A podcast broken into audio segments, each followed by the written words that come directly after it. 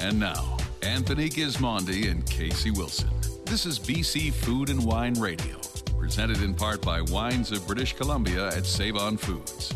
Now, here's Anthony and Casey.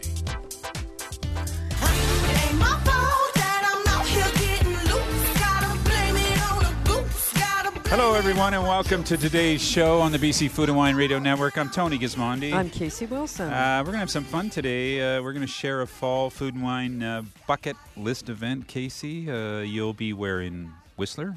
yes, I'll be in Whistler. Uh, I'm going to go to the Science World Center. That's nuts. I know. Maybe we should switch. Exactly. Uh, and we'll talk about some other events, so stick around for that. Then uh, we'll speak with Charlie uh, Baessler. He's the winemaker, managing partner at Corcelettes. We're going to get a real harvest update. We're going to talk a bit about what's been happening weather-wise and how it affects picking the grapes. And we're also going to ask him uh, who inspires him in the wine business. He gives us a great answer. And then the Watermark Beach Resort, Casey, uh, Adair Scott, the chef, he's preparing for fall, I believe. he is, and Tony, he gives you a great simple dessert recipe. using fall apples, Apples. which are in season now. Uh, in fact, I'm heading up to the Okanagan, so I'm going to be buying some apples. I love those ambrosias. Coming up next is Phil McGahan. Uh, Phil's a good friend of ours. He's the winemaker at Checkmate Winery down on the Golden Mile Bench, and we're going to get an update on the construction there when the restaurant and winery will finally reopen in a new form. Uh, of course, they're in that fabulous uh, windowed room for the moment, but uh, there'll be a new winery there by the spring. All that and more coming up next on the BC Food and Wine Radio Network. There's more to come. This is the BC Food and Wine Radio Network, presented in part by Wines of British Columbia at Save On Foods. The BC wine industry is all about people. People crafting products with passion. Save On Foods is proud to support our local wine industry by carrying the world's largest selection of BC VQA wines from producers all across our province. That's over 1,200 labels from more than 160 vineyards, plus there are new ones added all the time. Wines of British Columbia at select Save On Foods locations. For special offers in store and online, visit saveonfoods.com slash wine. To fully appreciate the Okanagan in autumn, visit Tinhorn Creek Vineyards during their fall harvest. Settle into a relaxing tasting experience amid the stunning vistas of the valley. For something really unique, watch all the crush pad action from their public viewing gallery while enjoying a glass of wine. Take in a tour and grab a bite at their award winning Miradoro restaurant to complete a perfect fall day in wine country. Get a crush on Tinhorn Creek. For more information or upcoming events, visit tinhorn.com. The upper bench of BC's Similkameen Valley. For those in the know, it's a special place that's the source of some of Canada's best wines. And it's here, nestled in a sun-laden, stony corner of the mountains, you'll find Clos de Soleil Winery. Surrounded by an idyllic organic vineyard using natural ferments and small art artisanal winemaking, they produce elegant and age-worthy wines that reflect their unique land. You can find Clos de wines in fine wine shops and restaurants across the province, or order online at closdesoleil.ca. Now back to BC Food and Wine Radio. Here's Anthony Gismondi and Casey Wilson.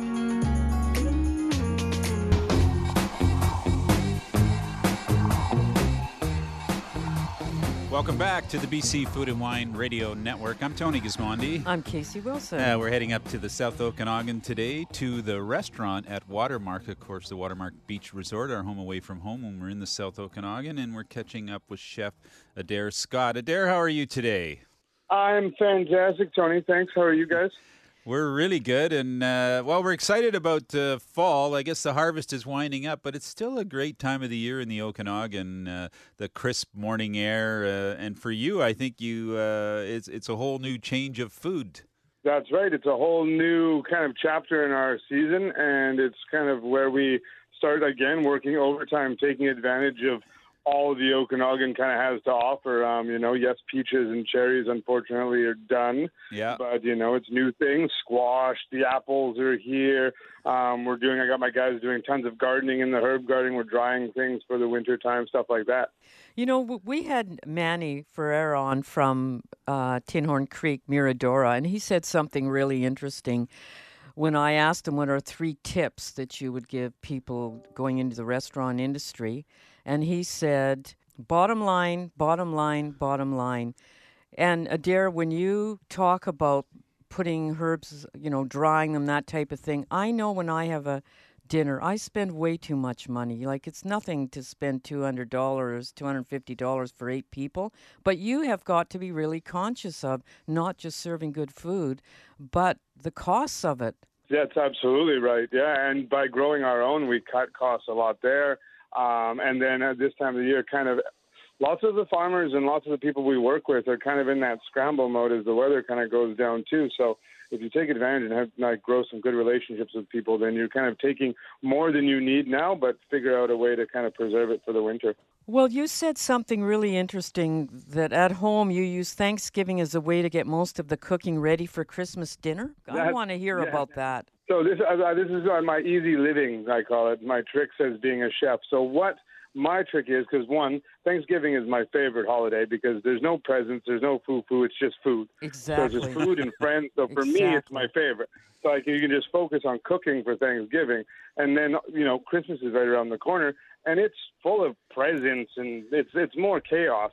So what I do is I kind of you know when I make, for example, when I make pumpkin pie for home for Thanksgiving, I'll make two and then I'll put one in the freezer and you know it'll be fine for Christmas time. Or my same thing with my cranberry sauce, freezes great. Or I'll jar it and can it and then I got it ready for Christmas. Things like that. Anything you can do when I make my soup for Thanksgiving, for example, I'll freeze some for Christmas time. So my Christmas prep is kind of cut in half, so I can spend more time with the family and the little one. Chef, uh, it's uh, it, it's a new fall menu now at the Watermark at the restaurant, or new fall menu. Yeah, you bet. Launches today, actually. Wow. Um, so okay. we kind of get away from that uh, summer. Unfortunately, you know, I think couple of weeks ago were the last tomatoes that came out of the farm. So now we're looking more again squash, apples, things more comfort food. We have a nice lentil chili with brisket and uh, polenta fries and kind of that more stick to your rib kind of feeling food. Yeah. Yeah, so, so slightly richer wines can be had at meals now for the next few months. That's right. Now it's my time of the year. Bring out those big reds for me. Have you got a favorite uh, wine that you like coming out of the Okanagan or a style? Um, I don't. Um, I'm kind of one of those things. Like as a chef, I think about it as um, you know. It sounds a little bit off, but it's it's grape juice to me, and it's really good grape juice. Um, I don't pretend to know a lot of a lot about it. I have you know Ron, our sommelier here, looks after me very well. So um, no, I just like some good reds, and we have too much for me to pick. It's like asking one of which is my favorite children sometimes. Oh, that was a very good answer. Uh, our guest is a, is Adair Scott. He's the chef at the Watermark Beach uh, Resort, the restaurant at Watermark. In fact, uh, wine bar, restaurant, and patio. Uh, great place to stay if you're up there for the weekend. Now, I, I kind of love going up to the Okanagan. Now the crowds are gone away, and you can really sort of uh, hunker down, go for a hike, uh, maybe maybe even do some hunting. Casey, are you up for that? or- Oh, I would love to go hunting with you. I've gone duck hunting. Adair, what do you do? That's what I do. I'm uh, I'm actually after I get off with you, I'm uh, taking a few days off myself, and I'll be uh, out in the forest for the next couple of days, hunting for everything and trying to stock the freezer up for home myself. Wow. So do you go to a duck blind? Um, I don't because I have to walk because being a chef, my attention span is about three minutes. and I can't sit for longer than five, so those duck blinds don't work for me. But I definitely like to get out there, hike around. It's, they're just so gorgeous around here right now. The sun's out. There's no snow up in the mountains yet, so Yeah. Will you be looking for mushrooms too? um, if I can find them, and then yeah, luckily with some of the some of the guys I purchased mushrooms from, they're great to have in your back pocket because I'm again I'll find some that I know and then some that you don't know if you should touch, but I can just send a quick photo, and I have some guys in my back pocket that they tell me not to touch those ones. And Adair, as the weather gets colder, what's in your crock pot at home? in my crock pot at home, it's always full of stews and soups. But usually, what we'll do is um, once you know, once the really cold weather comes in, my wife and I like to have some apple cider in the crock pot most days on the weekends. So especially with all the fresh apples right now, so I'll do some apples and some cinnamon, nutmeg. I like a little bit of lemon and orange in it for me, and then that kind of just rolls on the on the crock pot. It can sit there for a couple of days on warm. It's lovely. That's fa- that's a great idea. It is. I It love is. you. And then you don't need you don't need to burn incense or scented candles when you have that going. No, that's a very good point. I, I love the thought of the fresh apples. What what what can I do with uh, apples for dessert? Something simple. Uh, if I'm at home and uh, I'm not a fantastic uh, chef, but I want to I want to experience some fresh apples. Yeah, um, yeah. Nice little thing I tell people to do that doesn't take a lot of work is peel an apple, um, rub it in some brown sugar and cinnamon, put it in a little pot, cover it with a little bit of apple juice, and just bake it till it's nice and soft. And then once it's baked, you can just slice it up, serve it with some ice cream, and it's about five minutes of prep, about fifteen minutes in the oven, and you're you're Yeah. laughing. Does it matter what kind of apple, or do you have a certain Um, one? for, for any baked ones, I like to use kind of a Granny Smith or something like that that has a little bit of sourness to it. Um, Yeah. Once it's baked, it kind of brings out the sweetness. Um, but really, it's kind of preference. Everyone will always have their secret, their favorite variety for what they're doing. You ask every different chef likes a different one. And have you ever tried hard apple cider? Hard apple cider is on my bucket list of homemade to do. I'll be honest, I've tried to brew some beer at home before, and I've made some pretty awful beer. So I will now. This this is the winter. I'm going to try to uh, take a crack at some hard apple cider. And dear, you have an executive sommelier. Maybe you could ask him. Maybe he might know. But May- Maybe, yeah. I've never heard of an executive sommelier before I uh, read it online. Well, it's higher than a sommelier, I think. Well, yeah, don't don't don't tell him. no. And uh, t- tell us his name. His name's Ron. He's a great guy. Would he focus on uh, mostly wines from, would you say, the South on your menu? Um, I think he focuses again. He builds. He loves working with the smaller um, wineries, which is great, and building relationships, which I think is so important here at the hotel. Um, we like to develop relationships, and we can tell stories and create experiences for guests. One of the things that interests me now is, and I've been learning more about this. I didn't know that much about uh, what people are calling snowbird rentals, but apparently a lot of uh, Western Canadians are coming to the South Okanagan for the winter now and staying, staying for a month or five months, uh, in fact, to get away from the cold weather, but without going down south, you know, into the heat. Uh, that's kind of interesting. Have you uh, are you uh, are you involved in any of that or working with that? Yeah, that that's a huge market for us in the wintertime. Um, I would say 60 to 70 percent of our stays here at the resort are mostly snowbirds, uh, which becomes great because some of them stay for, like you said, a month, five months. You start to get to know these people. Wow. Some have been returning for the you know the five years that I've been here, so you kind of anticipate their return every year. You know them by name, and it kind of creates a nice little, almost a cute little community feel in the resort. Yeah. And we've got about a minute left, but what plans do you have for the holiday parties at the Watermark Resort? that's what we're just starting to kind of launch now. So we do everything from large scale banquets um, for Christmas, for big events, um, small groups in the restaurant. We can do customized catered menus that way. Different things. We even will do. We haven't set a date yet, but sometime in December we'll do um, our small business Christmas party, where if you only have a small business, say half a dozen people, you can come on the same night and join all the other small businesses, and then all get together and make it a big event. Great idea.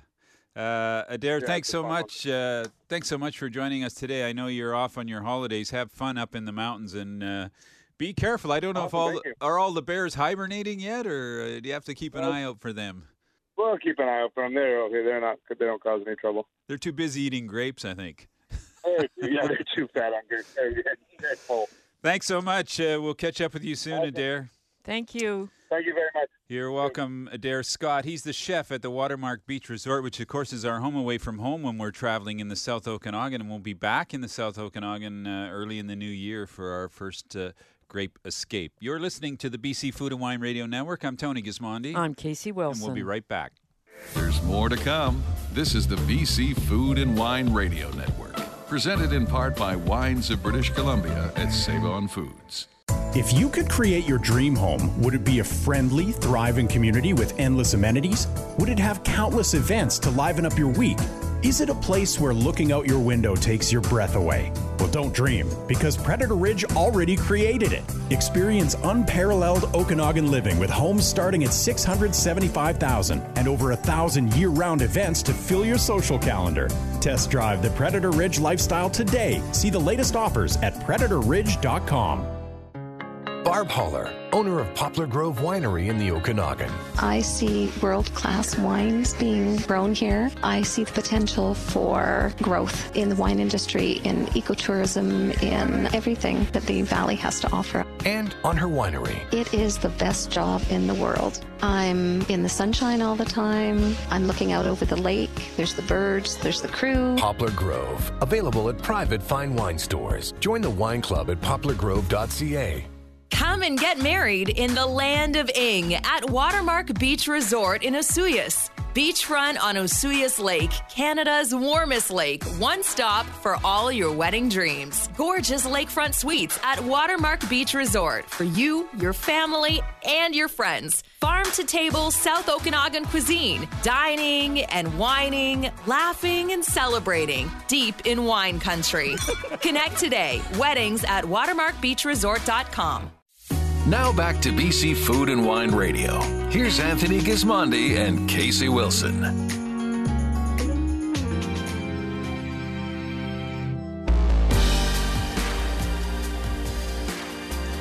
Welcome back to the BC Food and Wine Radio Network. I'm Tony Gismondi. I'm Casey Wilson. Uh, we're very pleased to have with us in the middle of harvest, uh, or near the end of harvest, I guess, Charlie Baessler. He's the winemaker, managing partner at Corcelettes Vineyard in the Similkameen. Charlie, how are you today?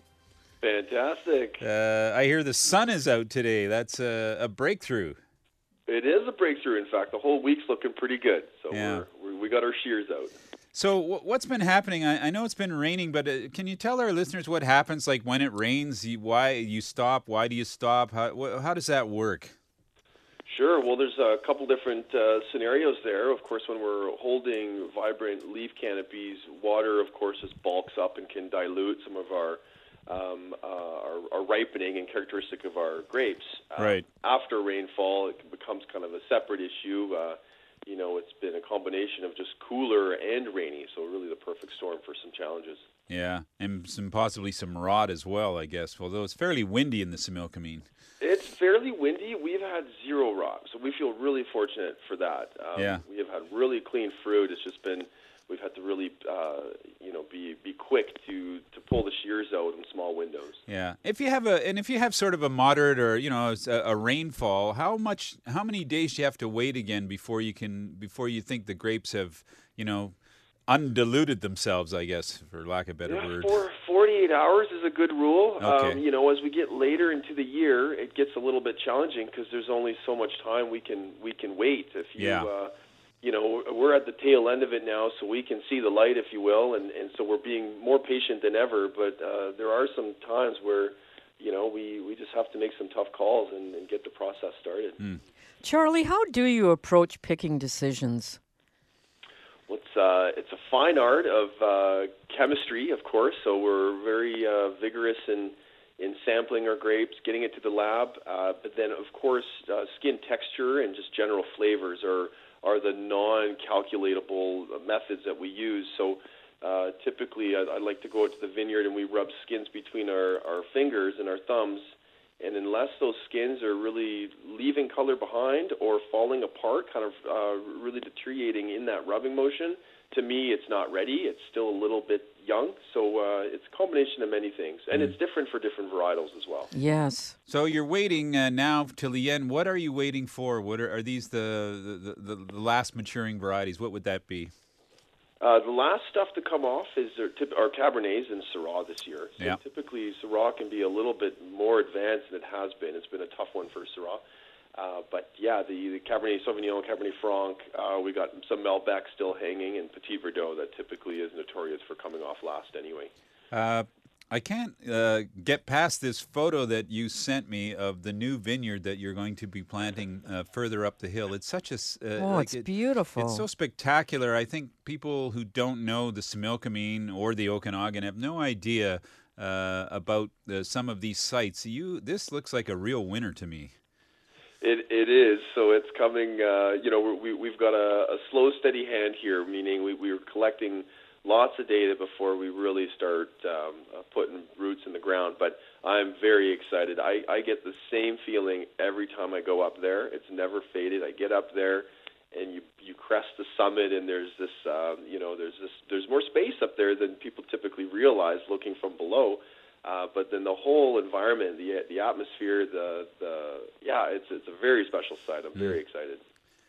Uh, sorry, go ahead, Casey. How good do you think the wines are going to be this year? This year, uh, from all sites, G- good. Yes. Our whites, uh, our earlier varietals came off just gorgeous. Everything that we've brought in, and and again, patience has been a large part of that. Just to, as I get a bit older, I get a little bit wiser, and, and that's a big part. um, but but everything that we have brought in has came with that with that principle of patience, and so we haven't had any uh, we shouldn't have moments. And so, um, yeah, I, I think uh, we're going to see a, a great portfolio of wines. It's it's a challenging year, so we're, we're having to go back to the drawing board. I'm not going to tell you it's easy.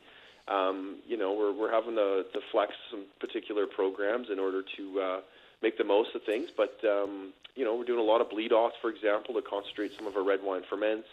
Um, you know, just to really kind of bring that impact that people are recognizing in our in our wine. So you know, we, we have to uh, we have to roll some punches. Yeah, well, traditionally people make a little less wine in these these years, and uh, by doing that, they can concentrate what's left and get a good crop. There just won't be a lot of it. So I think you know that's the up and downs of, of farming and winemaking. Uh, hardly to not you know to be expected. I think most years, anyways. That's right. You know, the the season has been challenging the whole time. So not just the fall. And so we saw some of these challenges already early in the year. And so being, uh, you know, very uh, aware of that and reducing our crop loads, um, you know, looking at our climate and looking at plant stages at a particular day and time Yeah. uh, was important in order to get the volumes right so that we could make the most of the season. Yeah. Speaking of getting older, Casey and I are brilliant now because uh, we we've been getting smarter every year for, for decades. That's important. uh, I wanted to ask you a question about now. Like, let's just say from the first day that you started, now you're at a, you're at a different point uh, of working and farming in the Okanagan. What what's changed in your mind or the way that you think about uh, uh, making wine today, or growing wine, or being in the business? What what have you come to learn that maybe you didn't maybe understand at the beginning? Well, I, I think the uh, the big one, and both for winemaking and, and things like pick dates, is in many cases the best thing to do is nothing. And and so that's been one of the key principles. Uh-huh. You know, we're quick to be very reactive on things. Oh, we, we should do this and we should do it now. Right. And and doing nothing and just letting wines kind of sometimes hold a course for you know another couple days, reassess. Um, because you know we, we work some long days and, and our minds get tired, and so uh, you know again I, I'm telling this to all of our staff now. Like, listen, let's best thing to sometimes do is nothing. So let's just let's pause Just and breathe. talk Yeah. tomorrow. Love it. Yeah. Uh, we're speaking with Charlie Baessler. He's a winemaker, managing partner at Corcelettes uh, Winery, which is in uh, the Similkameen Valley, uh, just uh, I, well, well, just west of the Okanagan, uh, in a beautiful spot. Charlie, I am very curious about what producers or wines inspire you. You guys have um, touched on our new vineyard development project, which of course takes us uphill almost 100 meters. And so, um, you know, I, I- have to respect a lot of different people's expressions in art and the making of wine, and, and I, I, you know, I really um, welcome all of it. Uh, you know, what I've looked at or looked to in the in the recent past has been some of the uh, work that Don Triggs has done with Culmina, and that bringing that type of science and, and research to vineyard development. And so, um, you know, I often review or I've chatted with Don about, hey, you know, what are the challenges? What should a guy do? And and so um, I think it's probably something I've really admired about that long-term view of the entire wine business that someone is developing. You know, things can move pretty quickly from year to year on things like barrel programs and wine SKUs that people are producing, but really that long-term vision of vineyard development and and um, and, and how it rolls into what is a, a wine business is is something that I've admired from Culmina and, and Don.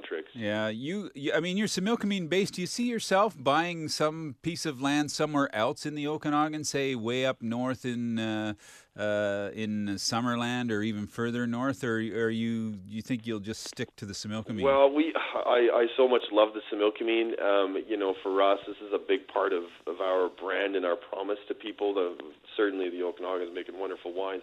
Um, you know, I just don't know if there's room over there for me. I kind of I kind of like to uh, you know hold the course here in the Similkameen and, and really keep uh, bringing that you know preaching that word. I, I, I Yeah. love the valley so much and.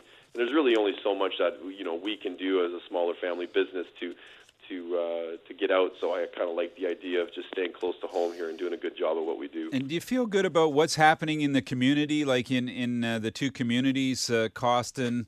Uh, in terms of uh, of amenities and things that people visiting the Similkameen can now get involved with, besides just you know heading out to a winery.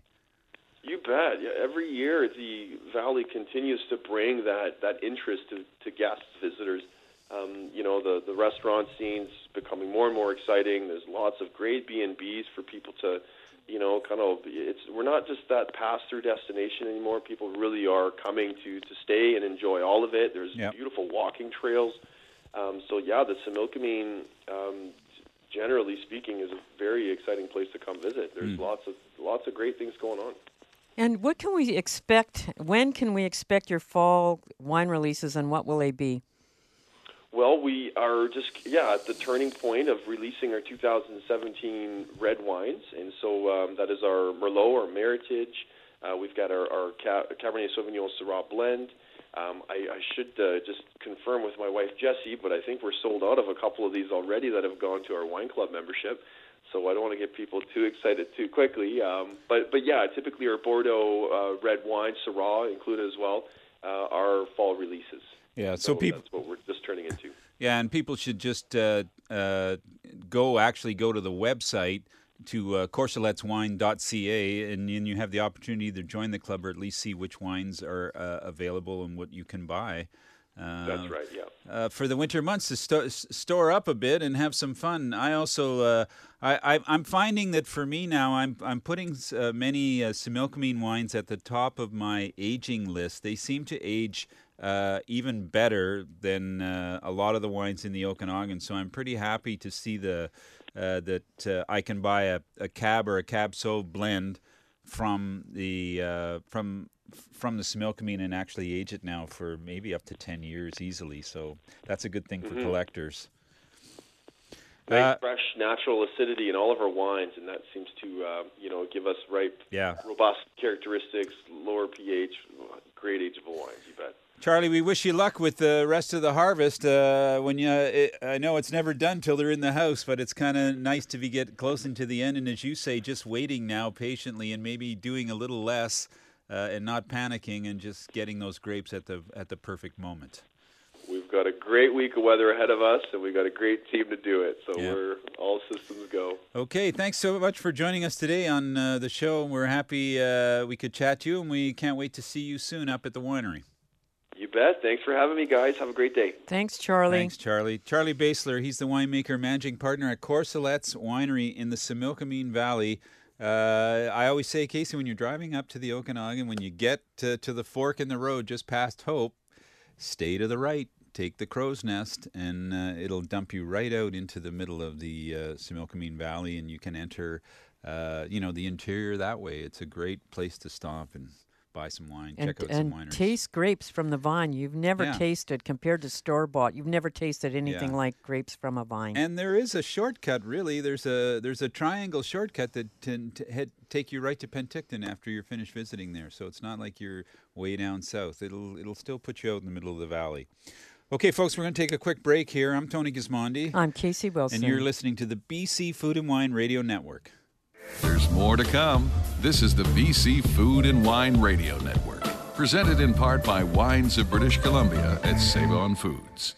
The BC wine industry is all about people people crafting products with passion. Save On Foods is proud to support our local wine industry by carrying the world's largest selection of BC VQA wines from producers all across our province. That's over 1,200 labels from more than 160 vineyards, plus there are new ones added all the time. Wines of British Columbia at select Save On Foods locations. For special offers in store and online, visit saveonfoods.com slash wine. Have the extraordinary organic wines of Summerhill Pyramid Winery in the pristine Okanagan Valley delivered to your door. When you become an organic ambassador, a portion of every purchase you make at Summerhill goes back into your account, which you can use towards future purchases anytime. Share the love with your friends to earn even more credits.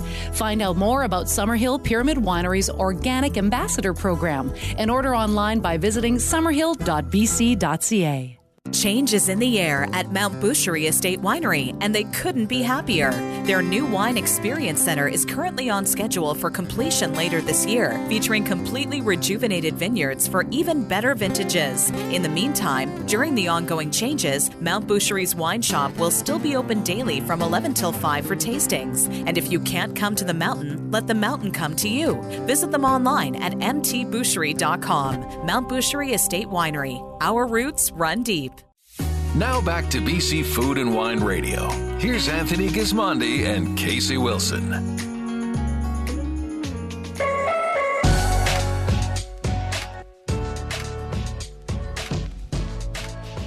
Welcome back to the BC Food and Wine Radio Network. I'm Tony Gismondi. I'm Casey Wilson. Hey, we're excited to have Phil McGahan with us today. Uh, of course, Phil, the winemaker at Checkmate Winery down in the South Okanagan. Uh, in the middle of the harvest, and we've caught up with them. It's so great to see you, Phil. Are you? Uh, how are you making out? Sleeping? Yeah, good. Not thanks, sleeping? Tony. Yeah, and Casey. Um, yeah, it's sleeping all right. The Did- rains keep me up a bit at night at the moment. You've got a new winery going on, or a big new renovation. Did you get a bed and everything built into your office? Or I should do, but no, not quite. Um, no, we're, we're managing to work around each other. It's, go, it's going quite well. So, Yeah. yeah. Uh, well, maybe you should tell people because last time we talked, you had this glass box out uh, in front, and you do all the tastings there. What are you doing to the to the property? What can people expect? Okay, well, in the new year, the, the new tasting or hospitality uh, centre should be open uh, in time for the season. So, what we're going to have is a number of different zones. Uh-huh. Um, we'll have a nice uh, public tasting area with a, with a long bar where people can come in and do uh, an informal tasting. Um, and and be that'll be dedicated to that sort of tasting, which will be good. That's something that we struggle with at the moment is people who have uh, bookings ahead of time and people who Just show up. who show up, and it's, Yeah. it can be hard to balance that. So that'll be nice to have that dedicated area. Yeah. And for people who make tasting uh, bookings in advance, or for wine club members, they can come in and taste in a private tasting salon, which will be uh, discreetly off to the side. Mm-hmm. And then we'll also have um, a summer. Uh, in the summertime, we'll have an, an outdoor tasting area on a kind of cantilevered balcony. that Oh. looks down to the With looks a- down into the U.S. Yeah, down all the, way down to the across Yeah. the border. So it, now it's the installation that people would visit. The pop up. Yeah, the pop up, and that will be in place throughout the remainder of the season. But that will that will be gone by next year, and we'll, Yeah. we'll have a new centre. so it's Yeah. gone quick and smooth, is what you're saying. It is going pretty quick and smooth, in a relative sense. So yeah, it's going well. Yeah, I uh, we had a great shot. There was there's a little stone wall there. I think there was about ten drafts of it. I just love the the Oh, the stone walls, yeah, that was the, pretty. The precision of Anthony, like so, you know, until he gets the wall he wants. So, but folks, it's going to be a great uh, looking facility and better than the property, which is always interesting. But you've done a lot of work in the vineyard. You've got a new vineyard. Uh, you planted a new site, and how's it looking now at the end of the season after it's grown? It's in? coming coming along nicely. We've planted um, in total. We've planted 12 new blocks on, Yeah. on the property, um, mostly to Chardonnay. There'll be one new Merlot block. Um, but we're bringing in a, a more diversity of Chardonnay clones, Yeah. um, and all high density plantings too. So, what does that mean for people like wine drinkers? So, you, you're planting new blocks of new clones. What what are you putting in there, and what will be the out? How will that end up? Well, some of them are out of the United States, what they call in the US uh, heritage clones. So they Yeah. trace back to a particular vineyard in the US. Um, some are known for their fruit characteristics. Some are known for a stony and uh, steely element they bring to wines. Yeah. We're also uh, planting some of the more recent Dijon uh, selections out The of French out of. France. Yeah. Um, which are, more fruit driven in, in character than, Mhm. than some of the US ones. And we've also done some of the selection massale or mass, mass selection blocks as well Yeah. which can give you a wine that um, you have things ripening at different times. It can be quite a funky kind of wine at the end. We're talking with Phil McGahan. He's a winemaker at Checkmate uh, Artisanal Winery. Phil, uh, you also have one of the oldest, uh, well, I think it is the oldest Chardonnay vineyard in BC for sure, maybe in Canada. I don't know if that's been be. researched or. Uh, we think it's one of the oldest. That's that's for sure. yeah. So, What's so important about an old vineyard? Like, well, how does that play I think it's quality? the intensity of flavors that you get from old vines. Uh, they're very self-regulating in the crops that they give you, um, and I think you'll see it in two of the wines that we're trying today. We're doing the doing the two old vine Chardonnays. Yeah. Uh, we're tasting today, so I think um, just, they're part of history to me. They just bring character to a wine. Um, and it's just lovely to see how they've you see the way things were planted 40 50 years ago to how we do it now Yeah. and there's a certain rusticity in how it was done but they're producing these magnificent wines Uh, Casey, we're going to taste. Uh, well, actually, you know, two wines, folks, two types of wine: Chardonnay and Merlot. This is the focus at at uh, Checkmate. We're going to start with uh, wine that's captured your heart. Casey. Yes, I love this Chardonnay. It's a 2016 capture. 2016 capture, yeah. 2016 is fast becoming one of my favourite vintages here in the valley. So it So was very much a cool classic uh, year. It's, um, I'd say it's the coolest year that I've been here. Um, I think 13 would be the, the next coolest, and I think in some ways 19 will end up being quite a cool year as well. So this was a, a challenging year for you. Uh, not necessarily. Not, for Chard- not so much for Chardonnay because Chardonnay is an early ripener, so you Yeah. get consistency in ripening. Um, what you do get is a lovely acidity in these wines. They- Freshness. Freshness. The, to me, you get this beautiful orchard blossom character that is consistently we get from the Border Vista Vineyard where it captures from. And that what I really love about the back palate of this wine is this graphite kind of uh, finish that you get at the back. Orchard blossom. So when when the blossoms are off in the, in the orchard and you're walking through reading poetry and, and uh, you smell that smell, is that what That's you're talking about? Phil? Pretty, pretty much. I, uh, where we live, we actually live above um, some orchards. Yeah. Um, uh, just on Upper Bench Road, outside Yeah. Penticton. So I get that characteristic. You know. Kathy Malone talks about that all the time in Naramata about this orchard blossom. Like she just thinks it's one of the greatest things when you find that in your wine. Oh, But you get it, yeah. This No, wine is so fresh. This uh, I know you you you practice some new techniques. You traveled to Burgundy. You saw a couple of things you liked. Uh, uh, could we talk? Could we- can we explain what you do with stainless steel now at the Yeah, end? Yeah, the main thing at the end of the ferment, which I, I learned in Burgundy, was um, what they call the inox or time in stainless steel. Yeah. I'm probably at the very marginal end of it compared to what they do in Burgundy, but I, I put the wines to stainless steel for about two months before we bottle. Out of oak barrels Out of oak, so about steel. Mm. 16 months in oak, two months in stainless steel. They, And since I've been doing it, the wines are much they Tighten have, up. They tighten up, and they take a long time to really open up, which gives more longevity in the bottle. Maybe so. you and I should go in stainless steel for a couple of months every year. so. Might be the secret for my aging. yeah. Yeah. Tighten up a bit. Yeah. Uh, How you- important is oak in Chardonnay? Uh, there's no right or wrong way to make Chardonnay. For me, stylistically, I think it suits the style that, that I want to make. So to me, it, it's fairly fundamental to what we do at Checkmate. But you'll find different winemakers have very different views on, on oak, and some some winemakers don't like it. Some people do. Uh, some people, the public, do like it. Some, some like more new, some like less new wood, but uh, to me, it's about uh, balance uh, and bringing synergy with the wine rather than dominating the wine. Which is Well, what if try they to do. don't like using oak, they should taste this capture Chardonnay. It's Yeah. Yeah, we do manage to convert a few people. pretty over. clean. Yeah. Yes, And, uh, well, for me, oak is about oxygen more than Yeah, it's, uh, more than wood. Like No, it's, that's it's right. getting It- some it air the on that wine develop. wine and Yeah. lets the wine develop. But okay, so we have three wines here. We did the capture. We have two more Chardonnays. We have three very different Chardonnays, which is kind of the concept at, at Checkmate. So what, what is a simple way to walk us through these three to start just So- to look at them? All made the same. Uh, capture is a representation of the sandy soils around Osoyoos Lake and the warmer sites. The next one's Queen Taken is from the old Dekleva vines planted in 75. Uh, Queen's Advantage from the Combret vines planted in 73. Both on the Golden Mile bench, both in these rocky soils that have good clay content and a lot of, uh, not just gravel, but a lot of actual rocks and boulders. So the rock versus the sand is that Mhm. a will that be a texture thing we would It'll be a very different wine? texture. You'll get a you'll get a minerality coming through at the back of these wines. Mm-hmm. Um, you'll also get a, a savoury element coming through the Queen Taken, uh, and a floral note from the Dekleva selection uh, in there. And from the um, Queen's Advantage, you get very classic Chardonnay uh, aromas on the nose, but there's a brightness and, and liveliness to the wine, both on the no- on the on the nose and the palate. Wow.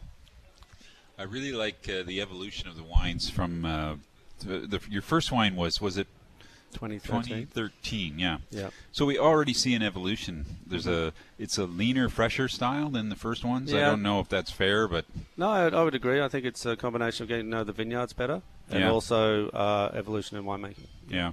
Uh, you made a lot of wine in California. Mhm. Uh, what would you s- describe the difference between Sonoma and and uh, the Okanagan for Uh, you? What are some of the- Sonoma's much uh, stronger, richer characteristics from a very long growing season. That um, and whereas Cal- uh, the Okanagan is very much a short growing season, around four and a half months. Yeah. Really pure fruit coming in, skins intact, very elegant flavors, but also nice fruit. But you really get the elements of the soil coming through. Uh, you have a great uh, family relationship with your family. I want to ask you about your father. I think he was a big influence on you. Oh, yeah, he was, yeah. Uh, you know, this is the time of the year when we all worry about rain during the harvest. Can you tell us a story about you and your dad out in the Oh, out on the farm uh, out on back the farm, in the day? Out on the farm there in Dalby back in the day. We Yeah. uh, grew up on like a, a treeless black soil plain, which is part of Australia's wheat belt. So We'd go out there in the afternoon. We used to watch the sunset. It was as flat as far as the eye could see. And every day I go out there with Dad. I was about eight or nine. He'd go, he goes, son, the Russians don't have this.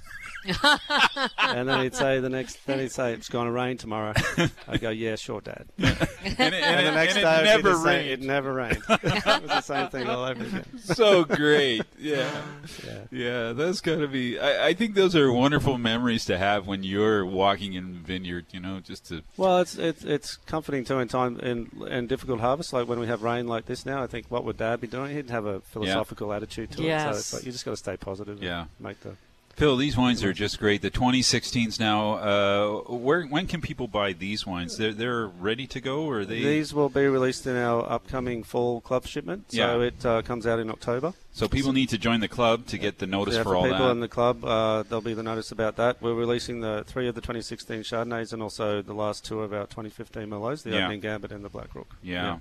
And Uh, also a library wine as well. and you're going to make a bit of wine in between all that too. Yeah, a few wines to be made. Yeah, and then yeah. what? Hawaii for six months, or Oh, if only no. Shepherding the wines through to make sure they're fine through ML and maybe Yeah. take some time at Christmas. So. Uh, Yeah. so great to catch up with you. We just love what you're doing at Checkmate, and uh, you know, I was talking last night about the name. I was I wasn't suspect about the name at the beginning, but I just thought Checkmate Chess. Like, what has that got to do with wine? But everybody I meet talks about Checkmate now. That's such No, a people great. have really embraced the. I, um, I, want to say it's a brand. concept. It's not a brand, but it's a brand. Like people have really glommed onto that name. Yeah, and. and, Uh, and of course, I tell everyone I'm a good chess player. yeah, exactly. but I assume your son kills you every time you play him. I, I might have told you that once. Yeah, pretty much. Uh, Phil McGahan, so great to catch up with you. Uh, folks, sign up, get onto the Checkmate uh, Club list so when you go there, they can look after you properly. And uh, we look forward to seeing you as soon as the new winery uh, opens uh, this spring, hopefully. Yeah, me too. It'd be, Yeah. it'd be great. Thanks Yeah. so much, Phil. Okay, Great thanks, to taste Thanks, your Casey. wines. Thank you. Uh, you're listening to the BC Food and Wine Radio Network. Plenty more to come up on the show. I'm Tony Gismondi. I'm Casey Wilson. We'll be right back. There's more to come. This is the BC Food and Wine Radio Network, presented in part by Wines of British Columbia at Save On Foods. Culmina Family Estate Winery reminds you that it's time to join the 2019 fellowship and reap the rewards. Culmina's fellowship not only brings people together through their love of Culmina wines, it also features exclusive benefits only available to members. Like access to the Number Series, Culmina's small lot program, as well as unreleased library and rare wines from their portfolio. For details, visit culmina.ca. Culmina Family Estate Winery, creating wines of excellence through the blending of art and science. Hi, this is Duncan from Hillside Winery and Bistro. I invite you to experience the finest that Naramata Bench has to offer. Terroir to table cuisine, handcrafted wines made exclusively from Naramata grown grapes. Delight your senses as you sit back, slow down, and savor our locally inspired food and wine. Enjoy a fresh take on dining with the Bistro's new shared plate menu. Come discover and taste the difference at Hillside Winery and Bistro, located in the heart of the Naramata Bench, just minutes from Penticton. Now back to BC Food and Wine Radio. Here's Anthony Gismondi and Casey Wilson.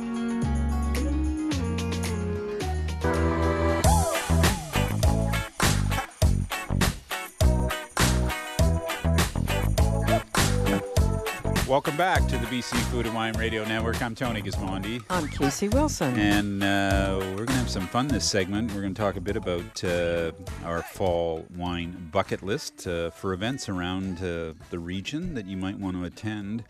Uh, starting with something that's very new. And uh, I think I I hope it's going to be a great event. It looks super exciting, and uh, the reason I say that is because uh, if I go to another stand-up walk around wine tasting, uh, I may die because they're all the same, Casey. They, And they're- there's no innovation. There's no I don't know. I'm just looking for something a little bit different. I'm sure the millennials and everybody else are too. I think so, and they're hard work, especially Super. So for you when you go to an event. What are we like that. talking about? We're talking about a celebration of the science of wine. It's going to be held uh, at the Science World building in Vancouver, and it's in, it's uh, going to be a, uh collaboration along with uh, what I'm calling the wineries of Anthony von Mandl. Yes, So Mission Hill, Martin's Lane, Checkmate, Cedar Creek, and Road 13. Those five wineries are the ones that will be participating, and folks, they're bringing real wines. Uh, I, I was just going through the wines this week. Many of the wines, 80, 100 to 125 bucks a bottle, what they'll be pouring uh, throughout the evening. So that's a number one plus for me. High quality wines. They're sending all five winemakers, uh, or four winemakers, plus uh, from Road 13, they're sending Joe Luckhurst, who's the general manager. Uh, they just purchased that winery about a year ago. So you're going to be able to talk to Shane Munn from Martin's Lane. You're going to be able to talk to Phil McGahan from Checkmate, uh, Taylor uh, Whelan from Cedar Creek, and uh, the new winemaker that many people haven't met, uh, Ben Bryant from Mission Hill Winery, along with uh, uh, other Mission Hill folks that'll be in the room. And so it's going to be a great night. And then, Casey, there's a bunch of seminars uh, that they're working with uh, interactive seminars, Q and A's, hands-on activity with the Science World staff and these wineries uh, to look at the science behind uh, wine. And Tony, if you look at the money behind wine, how much would you say the value of the wines being poured? If you went out and bought every wine that's being poured, what would the value be? Uh, I'm just going to say quickly, uh, probably about twenty-five, uh, about two thousand bucks, maybe. And the tickets are eighty-nine dollars. Yeah, it's going to be a great night, and of course, there's also going to be food, Casey, because they're bringing the chef from uh, Cedar Creek. And they're bringing the chef from Mission Hill as well to prepare uh, bites of food, and, and they'll be served. So they'll be matched probably perfectly because they're dealing with the wines all the time, and they'll be serving them uh, throughout the evening. So, folks, uh, I would uh, ha- I would go to to uh, online to uncorked uh, celebration of the science of wine. Just go to uh, Science World, and uh, all the information is there. The tickets, of course, are eighty nine dollars. And uh, as typical as Anthony is, he's such a generous guy. all of this money, all of the money that's raised, will go to help students uh, to take life science performances to students throughout British Columbia who otherwise uh, may not have a chance to visit uh, the TELUS World of Science. Last year, they went to uh, 41,500 students around the province. So, wow, it's a great collaboration. The event is Uncorked, a celebration of the science of wine, Thursday, November 14th, 7 to 10 p.m. at Science World. Yep, and uh, just go to Science World online and uh, you can grab yourself a ticket. Casey, you're heading up to Whistler for uh, I think it's is it year 15 now or no it's the ninth year of the Barefoot Bistro World Oyster Invitational and Bloody Caesar Battle. Yeah, which is part of Cornucopia, which is I think now 15 years old at least. It is, and, and I'll be judging the Bloody Caesars, and you've never seen anything as creative as the as a bloody Caesar as the bloody Caesar, and they often pair it with food. It's just absolutely amazing. All I can think of is the people who order Bloody Caesars the morning after. Uh, yes, they've been you know partying. Well, when you see these, it'll be all you'll be ordering when you yeah. go out for a cocktail. Uh, well, it's a big time event if it's at the Barefoot Bistro. Uh, Andre always uh, puts on the dog, as they say. So there'll be. You say there's always plenty of food and there's plenty to drink as well. Yes, and, and it's an entertaining evening. Very entertaining. The food's so authentic and diverse. It's just it's a very impressive event. Probably one of the most impressive events up at Cornucopia. November 17th, the price is $128. I would definitely get online and you will have the best party of your life. Mm. As I do every year. Uh-huh. Okay, and that's on a Sunday afternoon, right? It's like it is three three o'clock till seven, I believe. Yes, uh, is the time period, so you have plenty of time to uh, uh, enjoy that event. And the uh, party goes on afterward, Tony, as you know. Yeah, Andre uh, Barefoot, make sure that happens. Sure. Also, uh, as we mentioned, it's part of Cornucopia. So, really, folks, if you are interested in a Cornucopia is now expanded into a full, I believe, ten day event. So uh, the best thing to do is to go to whistlercornucopia.com and have a look at the schedule. Uh, a couple things we're looking at, at least one for sure, was uh, Araxi has an intimate uh, wine dinner series every year. This year they're doing it with uh, Burrowing Owl Estate. Remember when it was Antinori or it yes, was, I it know. was uh, Chapoutier or it was uh, uh, and now uh, there's so much demand for local wine and local wineries, so good for them. Burrowing Owl will host this evening at Araxi, and that's on November 6th. It's a $159 dinner. uh, all in. And of course, it's multi course with a pile of wines. And uh, the great thing about Whistler is most people stay there and they just walk to their room. So it's uh, And it's the a- great thing about uh, going to uh, Araxi is executive chef James Waltz, Yeah. regional farm to table cuisine. Yeah. Uh, so that's a that's a good way to spend a few days in November, especially when it's cold and rainy and foggy and maybe even snowing a bit. Uh, just to be in Whistler Village is kind of nice. Oh, it is. It's so much fun. Get that winter coat on. And for Anissa, about 15 sweaters because she's At always- least, exactly. She's always freezing to death in this studio. So, uh, okay, well that's that. Uh, Casey, what else have we got here? Well, it's Halloween, Tony. Uh-huh. So there's kind of a well, this is a really fun event, and at uh, bench 1775 Oh, yeah, on the Naramata it's- bench. It's become a regular event. All Hallows Eve silent disco. This is the weirdest thing. Thirty dollars. This is so much fun.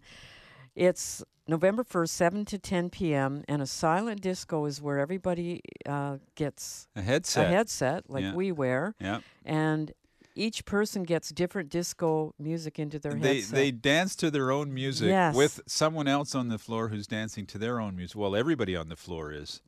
Oh, it's I, I just so it's- much fun. It's so bizarre. I love it. And you get a complimentary drink and shuttle from the Penticton Lakeside Resort. Yeah. You know what it makes me think of, Casey? Doing uh, like next week, I'm I'm going up to do the Judgment of BC. Now imagine if all the judges had headsets on. and- Yes. And, they were all listening to different music, rock, classic, whatever, while they're judging those five wines. I wonder how the scores would go. Yeah, that's a very interesting they- idea. They could. We could have fun with that. I don't know if it would be fair to the wines, but uh, well, you've got one crazy guy I've met that judges Tony. He's always in bare feet and a headset yeah, Bill music. From Montreal. Yeah, So how does how do his uh, they're, scores line up? Yeah, they're out there, but then we just thought he's out there, but maybe it is the music. True enough. Uh, anyway, great event, and of course, uh, Val Tait, Valerie Tait is uh, Valeria Tait is the winemaker. there. She's doing a great job at 1775, and really, uh, she is nailing the fruit component of Naramata wines and having great success with that. So, check that event out. Also, uh, down further south at Desert Hills. Uh, on the same night, November 1st, 6 to 10, uh, they're having a harvest dinner at a modest $80 a head. I like that uh, for club members and 100 for the general public. It'll be a multi-course tasting. Of course, Desert Hills placed. Uh, I don't have it in front of me, but they were in the top 10, high up in the top 10 this year uh, for the uh, National Wine Awards. So, so they're quietly sneaking uh, forward uh, in the quality department down there, and it's it's fun to see. Uh, nice wines there. I love their Syrah. Yes, they do Uh, they, they've been growing job. it. Well, they've been growing grapes forever, the family, and now they're uh, they've been in the wine business for more than a decade. So So the Desert Hills event, it's their harvest dinner. There's only 35 seats. Yep. So it's going, you know, it's it's a very focused dinner. The food will be amazing. 6 p.m. to 10 p.m. So, you know, that's a pretty good evening. $80 if you're a wine club member, 100 for general public. Yep. Uh, and Casey, did you have one more that you were going to chat about? It was a Yeah, there's a a really local one. Local one, and it's called instead of Hallow- Halloween, it's called Halloween. It's ten dollars Saturday and Sunday in Langley at Festina Lente Estate Winery and Meadery, and ticket holders may choose for from one free fall themed um, flight or a tasting. And that's Saturday, October 26th, and Sunday, October 27th. If you're in the area, $10. I mean, that's a steal. Yeah. Uh, okay, well, lots going on in the fall. Uh, also, just uh, it's such a great time for for food and wine. So many events are happening around the city. So be we'll try and keep you up to date as we head into the holiday season. Uh, by the way, is our Christmas party pl- planned yet? It's Casey? Or planned, Tony. Are we inviting all the listeners, or is this a I th- I th- one? I think it's going to be a private one on Uh-huh. December 4th. okay. Uh, look forward to that. Oh, you just gave the date out. I did. Oh my God. Uh, okay, folks. Uh, th- that's uh, pretty much all we have for you today. We hope you enjoyed the show. uh, here on the BC Food and Wine Radio Network. And of course, it's always a pleasure to be talking to you in uh, Kelowna, Victoria, Kamloops, all across the South Okanagan, and of course to our home listeners here at uh, BNN. Uh, radio in Vancouver. Uh, that's it for us. I hope you have a fantastic weekend. I'm Tony Gismondi. I'm Casey Wilson. And we'll see you next week. That's it for today's show. Tune in again next week for Anthony Gismondi and Casey Wilson on the BC Food and Wine Radio Network. Presented in part by Wines of British Columbia at Save On Foods. BC Food and Wine Radio is a TKS West production. Executive producer Casey Wilson.